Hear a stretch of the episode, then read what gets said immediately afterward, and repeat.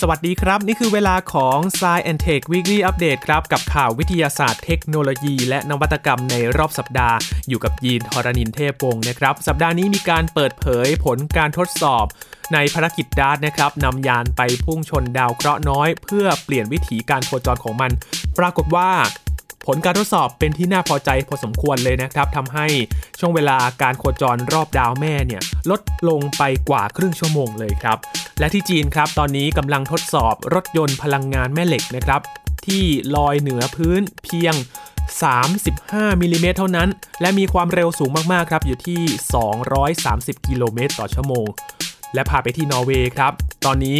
เป็นประเทศอันดับหนึ่งของโลกนะครับที่มีการใช้รถยนต์ไฟฟ้า มาดูกันว่าแนวคิดของเขาคืออะไรกันที่ทำให้เป็นอันดับต้นๆ ที่หันมาใช้รถยนต์พลังงานไฟฟ้า ทั้งหมดนี้ติดตามได้ใน Science Tech Weekly Update สัปดาห์นี้ครับ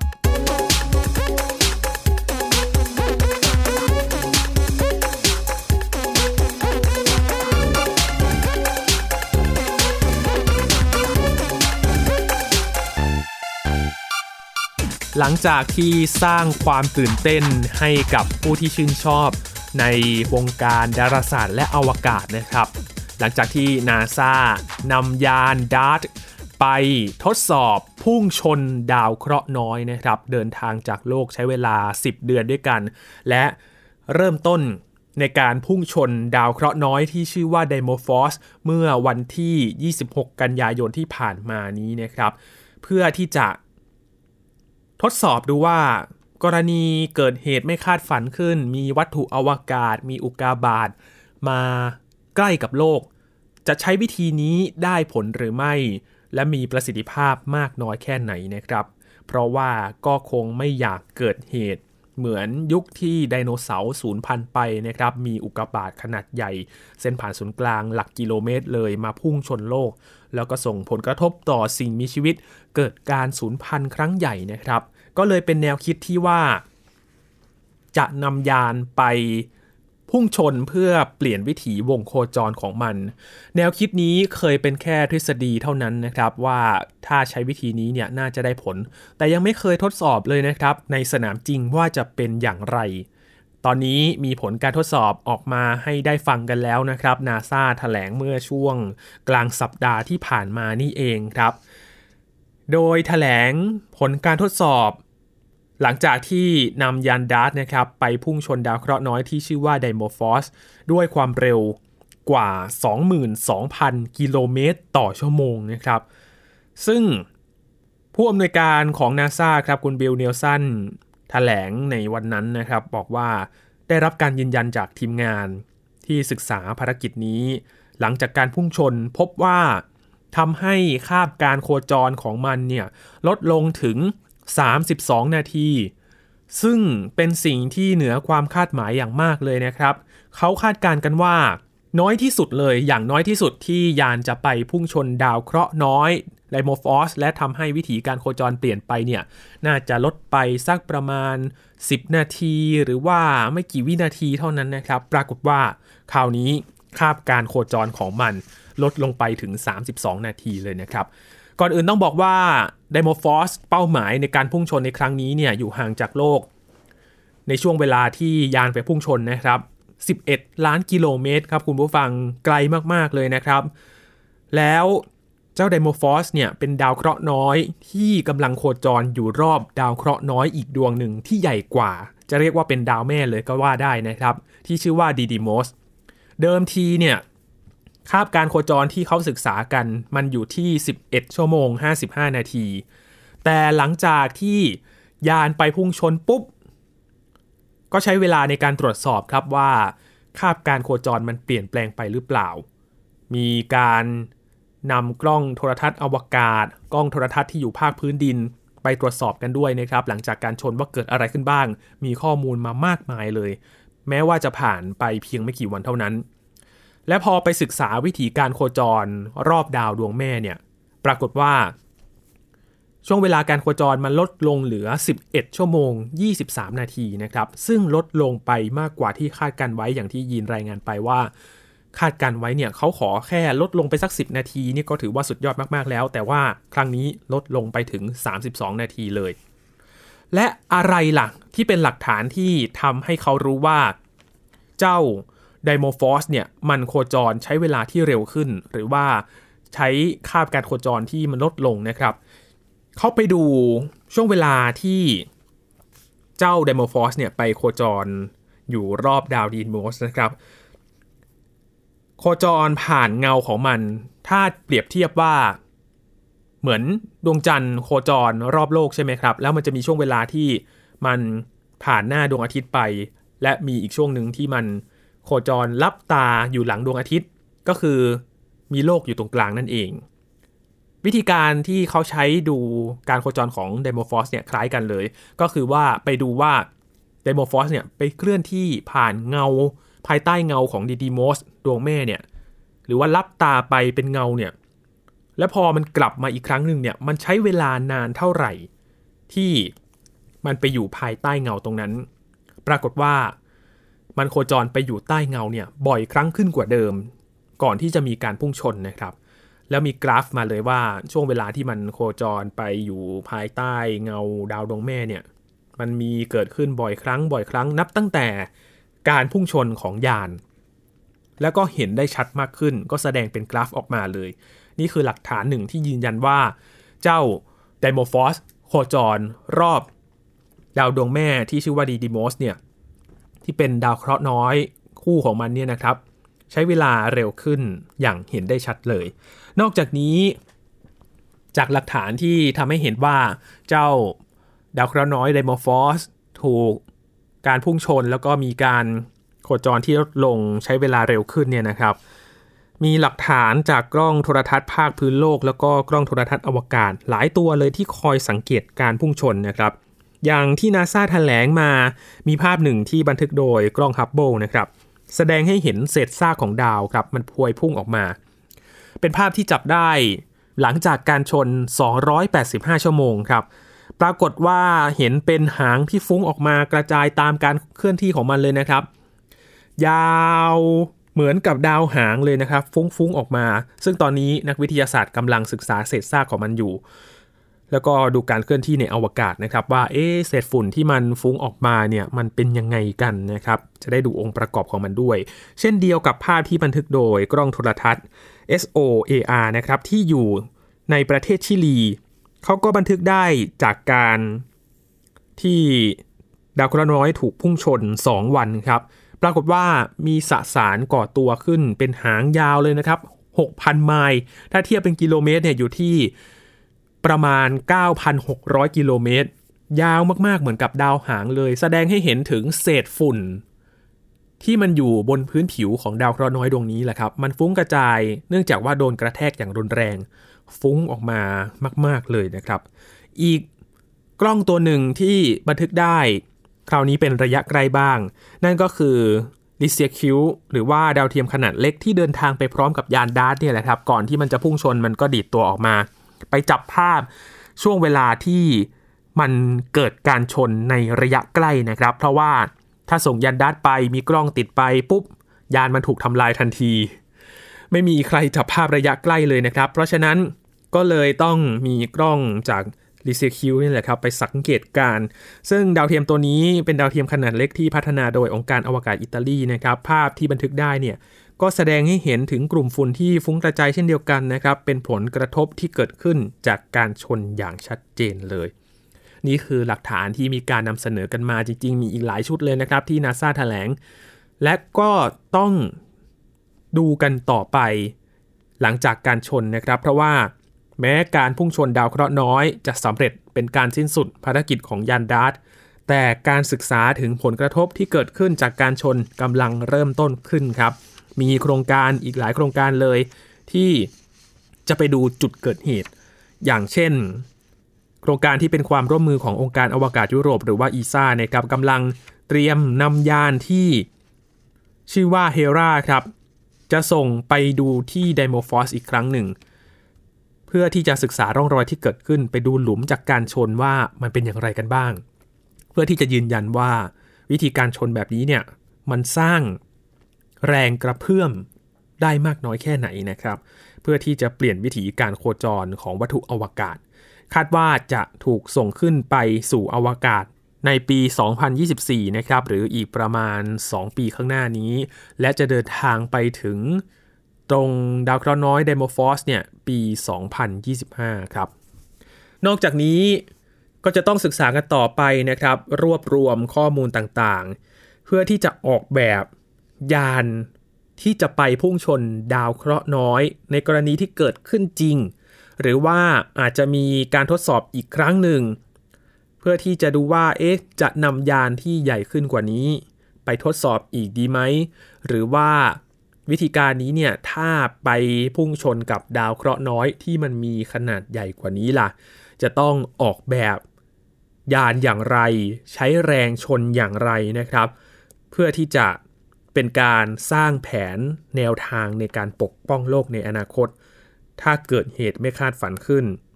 เจอวัตถุอวกาศ เจออุกกาบาตขนาดใหญ่เข้ามาใกล้โลก แล้วลูกนั้นเนี่ย มันใหญ่มากๆ กระทบต่อทุกชีวิตที่อยู่บนโลก ก็เป็นแผนที่เราต้องรับมือ ไว้ก่อนนะครับ เพราะว่าอะไรก็เกิดขึ้นได้ เรามีดาวเคราะห์น้อยที่โคจร อยู่ใกล้ๆเราเนี่ยหลายหมื่นดวงเลย แล้วก็จะมีบางดวงที่มีคาบวิถีการโคจรเนี่ยมาทับเส้นการโคจรของโลกที่โคจรรอบดวงอาทิตย์ด้วย เพราะฉะนั้นก็ต้องรับมือแผนเอาไว้ให้ดีที่สุดนะครับ มาดูที่จีนกันบ้างครับ พาไปติดตามนวัตกรรม ในการพัฒนารถยนต์พลังงานสะอาดนะครับ เป็นเทรนที่เกิดขึ้นอยู่ในขณะนี้ และที่เรารู้จักกันก็คือ รถยนต์พลังงานไฟฟ้า ตอนนี้มีบริษัทหลายเจ้าเลยเข้ามาตีตลาดในไทยนะครับ บางประเทศเองก็สนับสนุนให้ใช้รถยนต์ไฟฟ้า และจะยกเลิกการขายรถยนต์พลังงานที่เป็นเชื้อเพลิงฟอสซิลเนี่ยให้เร็วที่สุดในอนาคตอันใกล้นี้แล้ว แต่ที่จีนครับ ตอนนี้เขาก้าวเข้าไปอีกขั้นหนึ่ง เขาพัฒนารถยนต์พลังงานแม่เหล็กไฟฟ้าครับที่อาจจะกลายเป็นมาตรฐานใหม่ของการคมนาคมในอนาคตอันใกล้นี้นะครับนักวิจัยจีนจากมหาวิทยาลัยเซาเวสเจียวตงในเมืองเฉิงตูมณฑลเสียฉวนนะครับ ได้มีการพัฒนารถยนต์พลังงานแม่เหล็กไฟฟ้าครับ โดยเทคโนโลยีนี้เป็นเทคโนโลยีที่เรียกว่า maglev นะครับ เป็นเทคโนโลยีการคมนาคมในรูปแบบใหม่ โดยคำว่า maglev เนี่ยมาจากคำว่า magnetically levitating หรือว่าการลอยตัวนั่นเองนะครับ อาศัยการเหนี่ยวนำของแม่เหล็กไฟฟ้าแรงสูง โดยทำการติดแม่เหล็กแรงสูงเข้าไปที่ใต้ท้องรถครับ แล้วก็ติดตัวแถบตัวนำไฟฟ้าบนถนนที่ใช้การทดสอบ เป็นการสร้างสนามแม่เหล็กจากตัวรถให้กระทำแรงผลักต่อแม่เหล็กขั้วเดียวกันที่อยู่ กับพื้นถนน จนทำให้เกิดการยกตัวของรถยนต์ที่มีน้ำหนักถึง 2.8 ตัน สูงเหนือพื้นเพียงแค่ 35มิลิเมตรเท่านั้นนะครับ เสมือนกับว่ารถยนต์เนี่ยลอยอยู่บนพื้นผิว แต่ว่าอยู่ห่างกันไม่มากเท่านั้นครับ การทดสอบรถยนต์พลังงานไฟฟ้า Maglev นี้นะครับใช้รถยนต์ทั้งหมด 8 คันบนทางด่วนที่เขาดัดแปลงเป็นพิเศษเลยนะครับ ให้เหมาะกับการทดลองระยะทางประมาณ 7.9 กิโลเมตร นอกจากจะลอยตัวเหนือพื้นถนนได้ 35มิลิเมตรแล้ว ยังพบว่าสามารถทำความเร็วได้สูงสุด 230 กิโลเมตรต่อชั่วโมงเลยนะครับ เร็วมากๆ และมีจุดเด่นเรื่องของการลดเสียงรบกวนอีกด้วย ซึ่งผลการทดสอบในครั้งแรกนั้นถือว่าประสบความสำเร็จอย่างมากเลยครับ ในการควบคุมรถให้วิ่งได้ตามเส้นทางที่กำหนด โดยไม่เกิดอุบัติเหตุ รถยนต์พลังงานแม่เหล็กมีล้อเหมือนรถยนต์ทั่วไปเลยนะครับ ซึ่งสามารถใช้งานได้บนพื้นถนนทั่วไป ที่ยังไม่มีเส้นทางสำหรับรถยนต์ที่ใช้พลังงานแม่เหล็ก โดยใช้เป็นเชื้อเพลิงน้ำมัน หรือว่าพลังงานไฟฟ้าของรถยนต์คันนั้นได้เลยครับ โดยการทดสอบนี้ก็เป็นส่วนหนึ่งของการศึกษาวิจัย เพื่อหาความเป็นไปได้ของการคมนาคมรูปแบบใหม่ ที่ได้รับการสนับสนุนทุนจากรัฐบาลจีน ซึ่งในอนาคตก็มีความเป็นไปได้นะครับว่า ทางการจีนอาจจะพิจารณาในการสร้างถนน เพื่อรองรับรถยนต์ประเภทพลังงานแม่เหล็กโดยเฉพาะครับ จีนเนี่ยถือว่าเขาพยายามจะเป็นผู้นำด้านเทคโนโลยีอีกหนึ่งประเทศนะครับ ซึ่งให้ความสำคัญรองมาจากการเมืองและก็เศรษฐกิจ โดยเทคโนโลยีแมกเลฟเนี่ยไม่ได้แค่มีจากรถยนต์เป็นครั้งแรกนะครับ จีนเนี่ยถือว่าเป็นผู้บุกเบิกเลย เป็นระยะเวลาหนึ่งแล้วเห็นได้จากการวิจัย พัฒนาเป็นรถไฟพลังงานแม่เหล็กขบวนแรกของโลกนะครับ ซึ่งเขาก็ใช้แมกเลฟเหมือนกัน แล้วก็มีความเร็วสูง เป็นอันดับต้นๆของโลกเลยที่เป็นขบวนรถไฟความเร็วสูงนะครับ อีกทั้งยัง เป็นการตอกย้ำด้วยนะครับว่าจีนเนี่ยเขาให้ความสำคัญกับเทคโนโลยีนี้ ด้วยการนำรถยนต์มาพัฒนาเป็นพลังงานแม่เหล็กในครั้งนี้ด้วย คาดว่าเราก็จะได้เห็นการใช้เทคโนโลยีแมกเหลฟเนี่ยในการพัฒนาในพาหนะอื่นๆตามมาด้วยนะครับ น่าสนใจเพราะว่าเสียงก็เบาไม่มีการรบกวนมากๆ เลยเสียงของเครื่องยนต์ ใช้ขับเคลื่อนด้วยพลังงานแม่เหล็ก แต่ก็จะต้องทำอย่างไรให้ปลอดภัย แล้วก็สร้างความเชื่อมั่นให้กับผู้ใช้งานนะครับลดการเกิดอุบัติเหตุ แต่ว่าก็ถือว่าเป็นอีกทางเลือกหนึ่งนะครับในการพัฒนาพลังงานสะอาดอีกแนวทางหนึ่งที่สามารถนำไปใช้ได้ในอนาคต มันก็อาจจะมีข้อจำกัดบางอย่างนะครับ เพราะว่ารถยนต์พลังงานแม่เหล็กเนี่ยอาจจะต้องใช้ถนนที่พัฒนาในรูปแบบเดียวกันรองรับกับตัวพาหนะด้วยนะครับ ก็ต้องดูกันว่าเอ๊ะถ้าจะใช้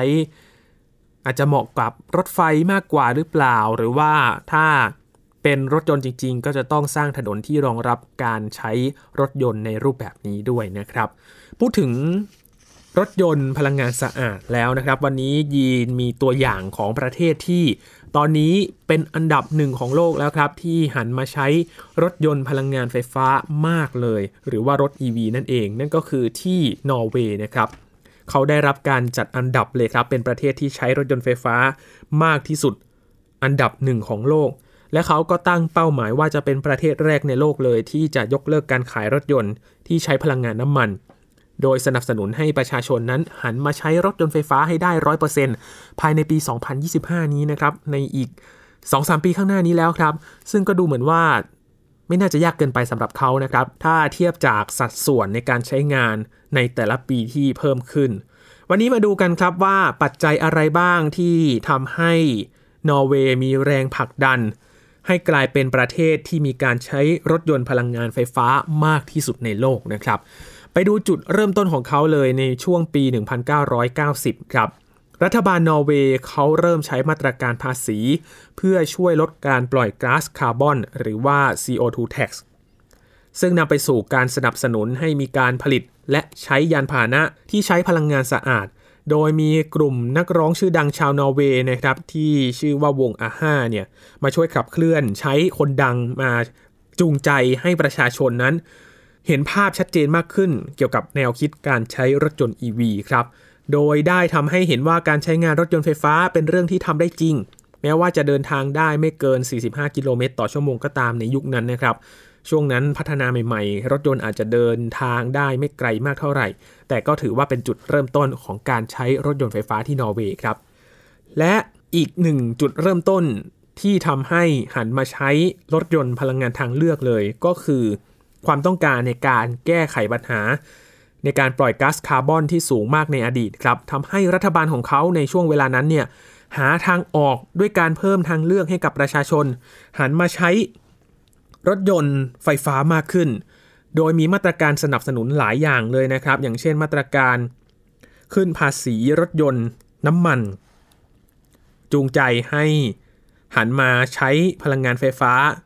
ด้วยการเพิ่มสิทธิประโยชน์ต่างๆ ที่ทำให้จูงใจไปซื้อรถยนต์ไฟฟ้ามากขึ้นด้วย นอกจากความสนใจเกี่ยวกับมาตรการจูงใจแล้วนะครับทำให้หน้าดึงดูด นอร์เวย์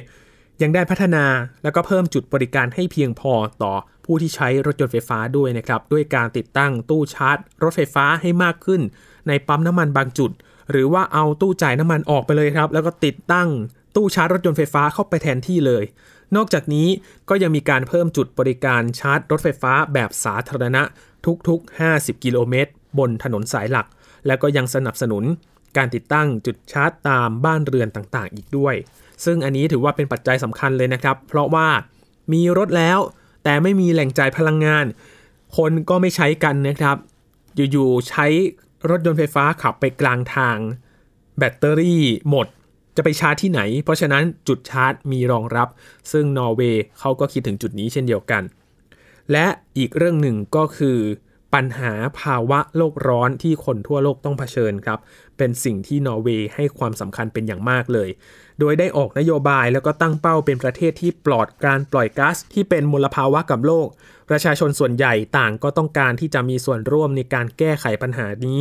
ดังนั้นการสนับสนุนให้คนหันมาใช้รถยนต์ไฟฟ้าให้มากขึ้น เพื่อช่วยลดการปล่อยก๊าซคาร์บอน ซึ่งเป็นส่วนหนึ่งที่ทำให้เกิดภาวะโลกร้อน จึงทำให้เกิดความสนใจที่จะใช้รถยนต์ไฟฟ้ามากขึ้นด้วย เพราะจะได้เป็นส่วนหนึ่งที่จะช่วยลดโลกร้อนได้นะครับ แรงจูงใจต่างๆ เหล่านี้ก็ทำให้ประชาชนชาวนอร์เวย์ร่วมมือร่วมใจกันครับ ในการที่จะหันมาใช้รถยนต์ไฟฟ้า และตอนนี้ก็เป็นประเทศที่มีการใช้รถยนต์ไฟฟ้าเป็นอันดับหนึ่งของโลกแล้วนะครับ แนวทางนี้หลาย ๆ ประเทศก็กำลังตามมาติด ๆ นะครับ จะหันมาให้ประชาชนใช้รถยนต์ไฟฟ้ามากขึ้น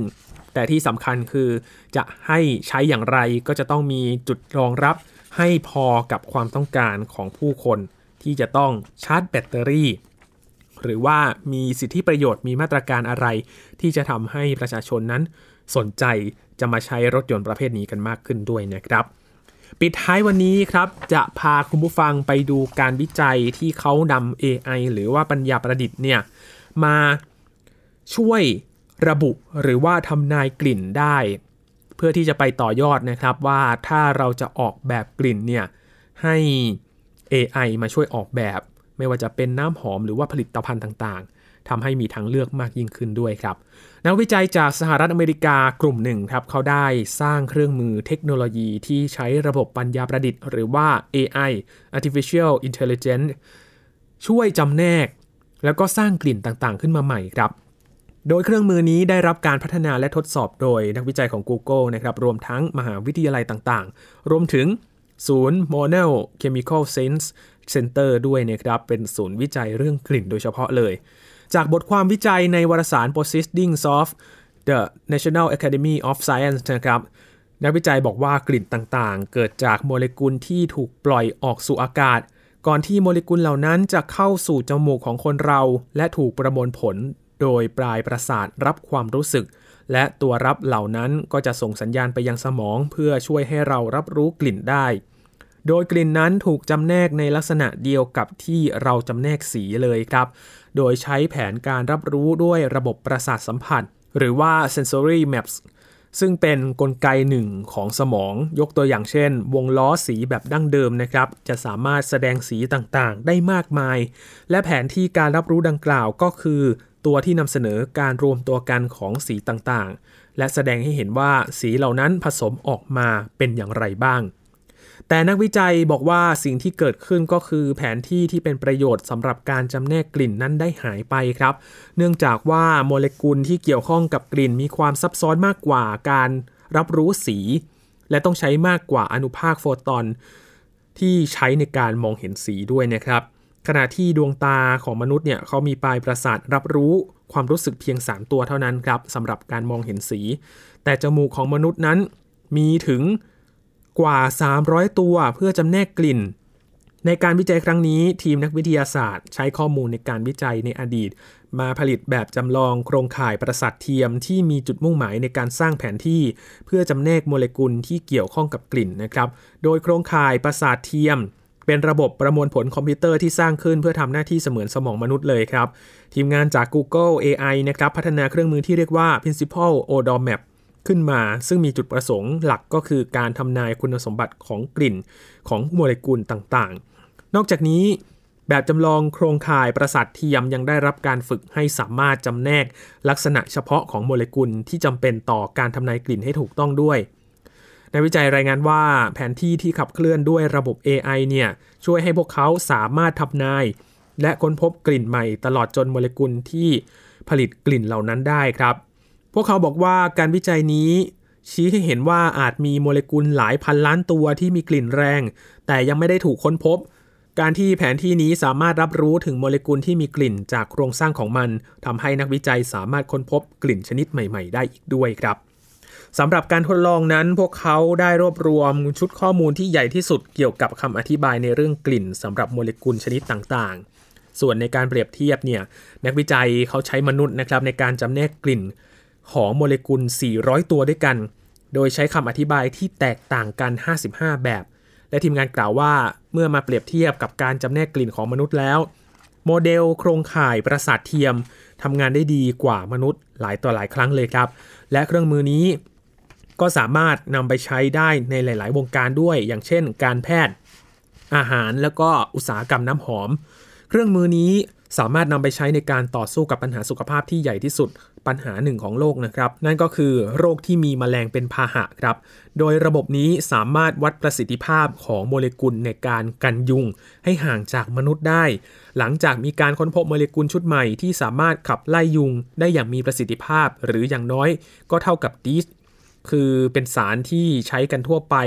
ในการกันยุงนะครับนักวิจัยบอกว่าการค้นพบครั้งนี้เนี่ยสามารถนำไปสู่การพัฒนายากันยุงที่มีราคาถูกลงครับ ใช้งานได้ยาวนานขึ้น และปลอดภัยกว่ายากันยุงที่มีสารดีสเป็นส่วนประกอบ และยากันยุงดังกล่าวก็อาจนำไปใช้เพื่อลดอุบัติการของโรคต่างๆ อย่างเช่นมาเลเรีย ซึ่งอาจช่วยชีวิตผู้คนทั่วโลกได้นับไม่ถ้วนด้วยครับ นี่ก็เป็นการใช้ประโยชน์จากเทคโนโลยีนะครับมาช่วยออกแบบกลิ่นได้มากขึ้น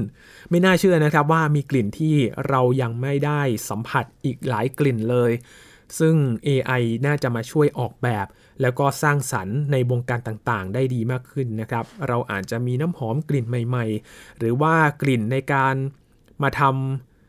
ก้านหอมปรับอากาศในห้องแบบนี้ที่ดูแตกต่างจากกลิ่นที่เราเคยดมกันในทุกๆวันนี้ก็น่าสนใจเลยทีเดียวนะครับ ทั้งหมดนี้คือ Science and Tech Weekly Update ที่เรานำมาฝากกันในสัปดาห์นี้ครับ คุณผู้ฟังติดตามรายการของพวกเราได้ที่ www.thaipbspodcast.com นะครับรวมถึงพอดแคสต์ช่องทางต่างๆ ที่คุณกำลังรับฟังเราอยู่ครับ อัปเดตเรื่องวิทยาศาสตร์ เทคโนโลยี และนวัตกรรมกับเราได้ที่นี่ทุกที่ทุกเวลากับไทย PBS Podcast นะครับช่วงนี้ยีนทรานินเทพวงศ์ขอบพระคุณสำหรับการติดตามรับฟังนะครับ ลาไปแล้วครับ สวัสดีครับ